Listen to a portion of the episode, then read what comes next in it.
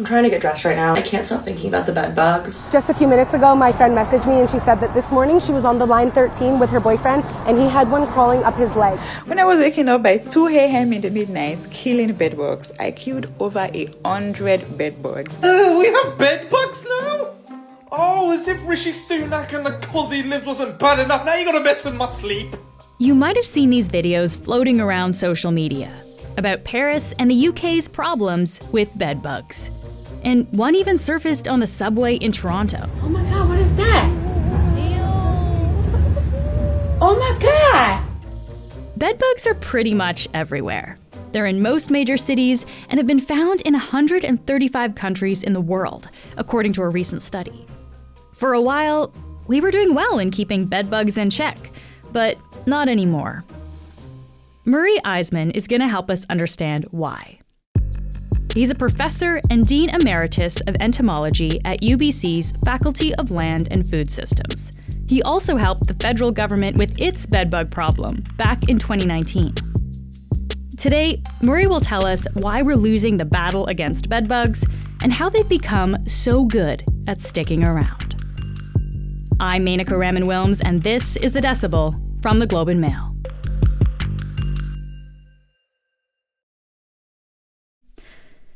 Murray, thank you so much for being here today. My pleasure. I want to get started with some biology here. For anyone who has been lucky enough to never have encountered a bedbug before, what exactly is it? A bedbug is a small, flateless insect that evolved to basically be a bloodsucker, like mosquitoes. They have evolved feeding on other warm-blooded things like birds living in bird nests or maybe in rodent nests, and at some point in past history decided that humans were a pretty good source of a blood meal. They are primarily nocturnal. This is why most people never see them unless you have a really significant infestation. They do have a bit of a peculiar, some people describe it as a sweet odor when they're at very high populations. So you might smell them before you actually see one. Basically, they come out at night, take their blood meal when people are sleeping, and then spend the rest of the time basically digesting the meal in some safe place, underneath the mattress, in the cracks in furniture. They're very, very thin, so they're really, really good at edging their way into really, really narrow spaces. Things like behind light switches and behind electrical plugs, those sort of places. Wow. Sort of under optimal conditions where they have good access to humans or other warm-blooded animals and in a nice steady temperature, they can probably complete their development from egg to an adult in, as fast as 30 to 40 days and then start reproducing not too long after that. If conditions are suboptimal, they don't have consistent access to host humans to feed on. They can delay their development for up to a year. Wow. Okay. So even if there's no humans around, they can just kind of lurk in the floorboards or something until somebody comes by and then there's their next meal? They can hang out for a long period of time without a meal. Okay. And so I know when you get bitten by a bed bug, they kind of leave little itchy bumps on you. Is that the extent of it then?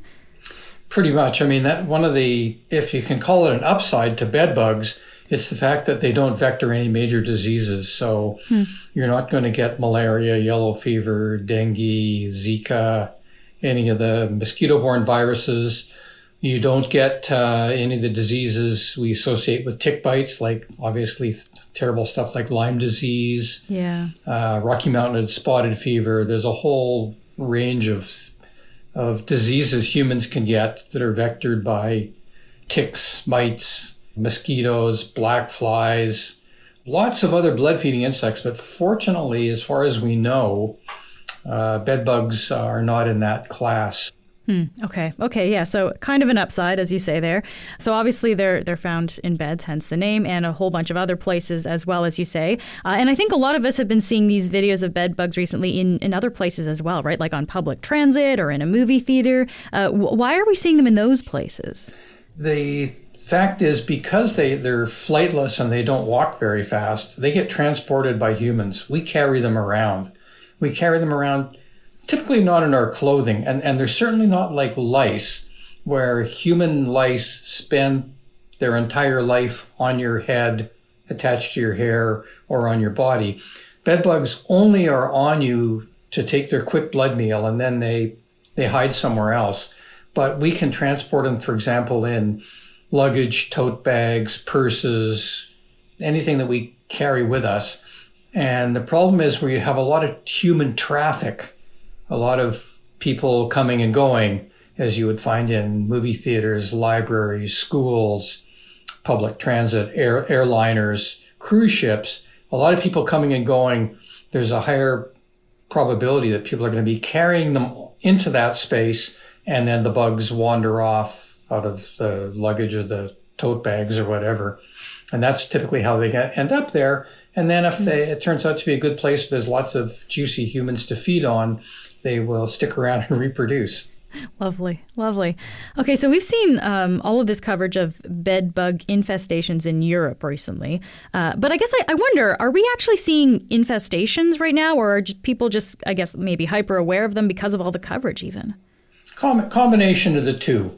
To go back a little ways, before the current millennium, so back in the 1990s, really from about the mid-60s to the late 1990s, bed bugs sort of were really pushed to the wayside. They became not much of a problem at all, to the point that when I was teaching entomology in the 1980s and early 90s, we didn't even have a bed bug to show students. They were so rare. Wow. They were only found in maybe like hostels and places, again, a lot of high human turnover and probably, let's say, suboptimal hygiene, those sort of places. So they were really, really uncommon. And somewhere around the late 90s to early 2000s, things changed that really allowed them to take off. Now, probably the single biggest one was pest control operators no longer had the arsenal of heavy chemicals like DDT, and the one that they used to use was called Dursban. The ones that were very, very effective at knocking out insects from urban habitats, but they stuck around a little bit in the urban environment. They weren't probably the best for our health. So in the absence of having those strong chemicals to fight and mitigate bed bugs, the bed bugs started to resurge in a big way. And of course, we stopped using things like DDT because we found there was other adverse effects, right, in other parts of the environment. So there's reasons for that, Absolutely. Then, of course, there was the increase in international travel. It became a lot more relatively inexpensive for more people to travel long distances internationally. And then quite possibly is global warming just made it more conducive to bed bugs. That's getting out of their normal habitats, which is people's bedrooms and living rooms.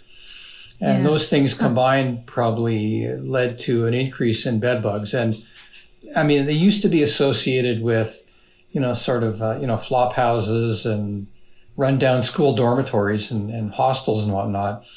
But, by the 2008, 2010, 4 and 5 star hotels were starting to report problems with bed bugs, and all of a sudden, it was a calamity for even the best hotels. So they really can be everywhere. It sounds like, and from what I understand too, it can be quite hard to get rid of an infestation of bed bugs once they're there, right? I guess why is that, Murray? What is it about? I guess the way that they move or how they live that makes them hard to get rid of. Yeah, it's because the places they hide in the daytime make them quite inaccessible to spraying or treating with chemicals or whatever types of other pest management tools we have. They're very adept at being behind and between walls, behind baseboards, under box springs and mattresses. And that's a big part of the challenge. Wow. So it seems like a lot of crowded places, once they're in there, it'd be really difficult to get them out of. So places like hotels, even places like hospitals, I've read too, right? You have a lot of people coming in and out. It's really difficult to get bed bugs out once they're in there.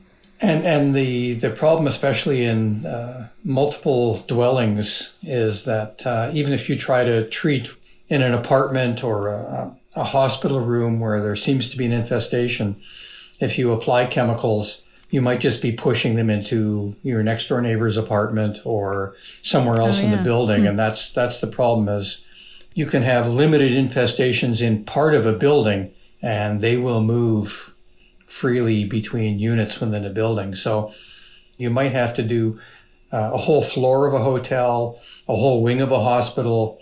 Otherwise, you're just pushing them around. Wow. But they could be found anywhere, hotels, motels, hospitals. They can hide out in the floorboards or the light switches. There seems to be a bit of a stigma around having bed bugs too, right? Can we talk a little bit about this? Absolutely. I mean, number one is they're associated with poor hygiene, which isn't necessarily the case at all, but in people's minds, if you find bed bugs, it's because you have bad housekeeping, poor hygiene, but certainly that's not the case. The other problem is there's this whole stigma around it's fear around something's coming out at night and sucking your blood. I mean, it's sort of the vampire syndrome. That's very disconcerting. At least with mosquitoes, when they land on us, we see them and we can swat them. But bed bugs are really stealthy, and unless we're getting a lot of bites at night, we're not even going to wake up. So that's pretty disconcerting for a lot of people. Yeah. And when you talked before about the idea of, they're associated with kind of dirty hygiene or unhygienic or dirty areas, I guess are people less willing to report because of that, report these bed bug infestations because of that stigma? Well, I think certainly if you're running an Airbnb, you wouldn't want to put it in your advertising. This is a real challenge for hotels and cruise ships and the hospitality industry, and they have invested huge amounts of money, very quietly, I might add. They really had to step up their pest management contracts, the way they clean rooms between guests, that sort of thing, to try and minimize the possibility that their guests are going to find and then report bed bugs. We'll be right back. All right, Murray, I'd like to ask you about the history of bed bugs. When did they originate, and how long have they actually been with us, with humans?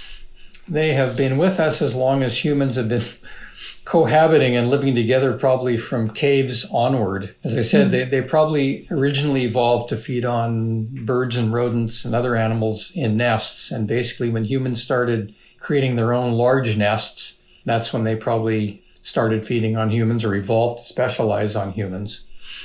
So this goes back thousands of years. Certainly they were well known from the Renaissance period, 1500s, 1600s, 1700s, pre-industrial and then industrial Europe and the UK. Huge problem, for example, in trench warfare in the First World War and then in the Second World War. Oh, yeah, wherever you've got large populations of transient people and people crowded together in, again, less, suboptimal hygienic conditions. Hmm. We talked a little bit earlier about kind of how there's been a resurgence in the last little while of bed bugs. I wonder, are bed bugs getting better at avoiding our pesticides?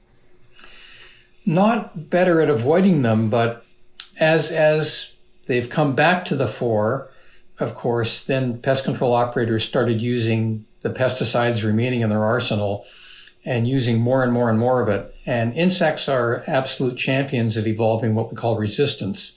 So if you keep hitting insect populations or pest populations hard enough with a chemical, in pretty short order, they will evolve resistance to it. And in fact, there's a lot of research that shows that for insects, at least based on agricultural insects, they can evolve resistance in typically about 12 generations. So if you have an insect that's going through a generation once a month, within a year, a pesticide that had formerly been relatively effective at controlling them, a year later, it's doing nothing to them at all. And then you have to move to the next chemical and the next chemical. And you get on what in the industry is called a pesticide treadmill, which is just, you have to keep coming up with new chemicals because the bugs keep evolving resistance to the ones that you try to use. So are we seeing like super bed bugs who are just going to be resilient to everything we've got so far? There are certainly some populations in the eastern U.S. and undoubtedly places like Western Europe and probably in central Canada as well that are what's called multiply resistant. So they have resistance to two or more different commercial insecticides. Now that we've talked through all the concerns that a lot of people have with bed bugs, Murray, what are some of the things that people can do to actually prevent getting bed bugs? First and foremost, avoid bringing them into your home or apartment. So if you're traveling, what some people suggest is if you're in a hotel, actually put your suitcase in the bathtub or in the shower. Really? Or someplace that's not close to the place you're going to be sleeping. Keep it elevated on hard furniture, so it's a little harder for the bugs to get into your suitcase. So this is so they don't stow away into your suitcase and then you bring them home, right? The idea is to try and not collect them when you're away, and then you're the one that introduces them into your own home. People also say, don't unpack in your bedroom. Don't unpack in your place at all. Unpack in a garage. Unpack your stuff somewhere, and unpack in a laundry room. Shake your clothes out. Shake the suitcase out so that, if they fall out, at least you have a chance to, squash them before they, quietly migrate under your bed or behind your headboard or wherever. Yeah. I remember we used to do something similar coming back from India. We would leave our suitcases in the garage for a day and then open them there in case any cockroaches found their way. Same principle, exactly. And I believe there are some repellents or something like mothballs that are being sold that you can put in suitcases and carry-on bags that'll sort of fumigate your suitcase in travel. The problem is almost everyone I've seen smells pretty awful, and you end up with all your clothes smelling awful. But if you're going to launder everything when you come home, maybe that's a precaution some people are willing to take. Yeah. What about something like a bug repellent, like a mosquito repellent? Stronger ones even with DEET. So, would that do anything? So certainly, yes, they will. The problem is people probably don't want to apply that every night before they go to bed. Then it ends up on your bed sheets. And again, most of them aren't very pleasant smelling. If you were going into a hotel or a motel or a hostel or something like that, that you thought there was a reasonable possibility there was bed bugs, might be a good idea for one night to lather up with DEET or some other good insect repellent. They will deter them from biting. But generally speaking, I think people would not be too keen on doing that. Okay. I'm curious, Murray, how many of these things do you actually do when you're traveling or in your daily life? Are you doing all of these things? The ones I do is I try to keep the luggage elevated and closed as much as possible if I'm in a hotel. Murray, just lastly here, I think a lot of people, including myself a little bit here, are a little freaked out when we think about bed bugs, even though they don't spread disease. It's just the idea of them, as you say, right? So now that we're seeing all this coverage about people supposedly finding bed bugs in all of these places, I guess, what should we be thinking about? What's your advice to people? Well, the problem is these things have evolved and they've been very, very successful living with us indoors. They're almost impossible to eradicate. They will be around in one form or another. People should be vigilant and keep their eyes open. And if they think they're being bitten by something at night, definitely do a good search. If people are really bothered, they should consult with pest control professionals. I would suggest to listeners that they be vigilant. Try not to push the panic button if you see one bed bug, but certainly, be a little more sensitive and vigilant to what's going on and maybe do a little more snooping around. You can buy traps. There are these traps that you can put on the feet of your bed that they have trouble walking through and getting onto your bed. And again, they don't fly, they don't jump, they don't run, they walk. So if you can, anything that'll intercept them walking can hopefully give you some relief. Murray, thank you so much for taking the time to speak with me today. Been a pleasure. That's it for today. I'm Menaka Raman-Wilms. Our producers are Madeline White, Cheryl Sutherland, and Rachel Levy McLaughlin. David Crosby edits the show. Adrian Chung is our senior producer, and Angela Pacenza is our executive editor. Thanks so much for listening, and I'll talk to you tomorrow.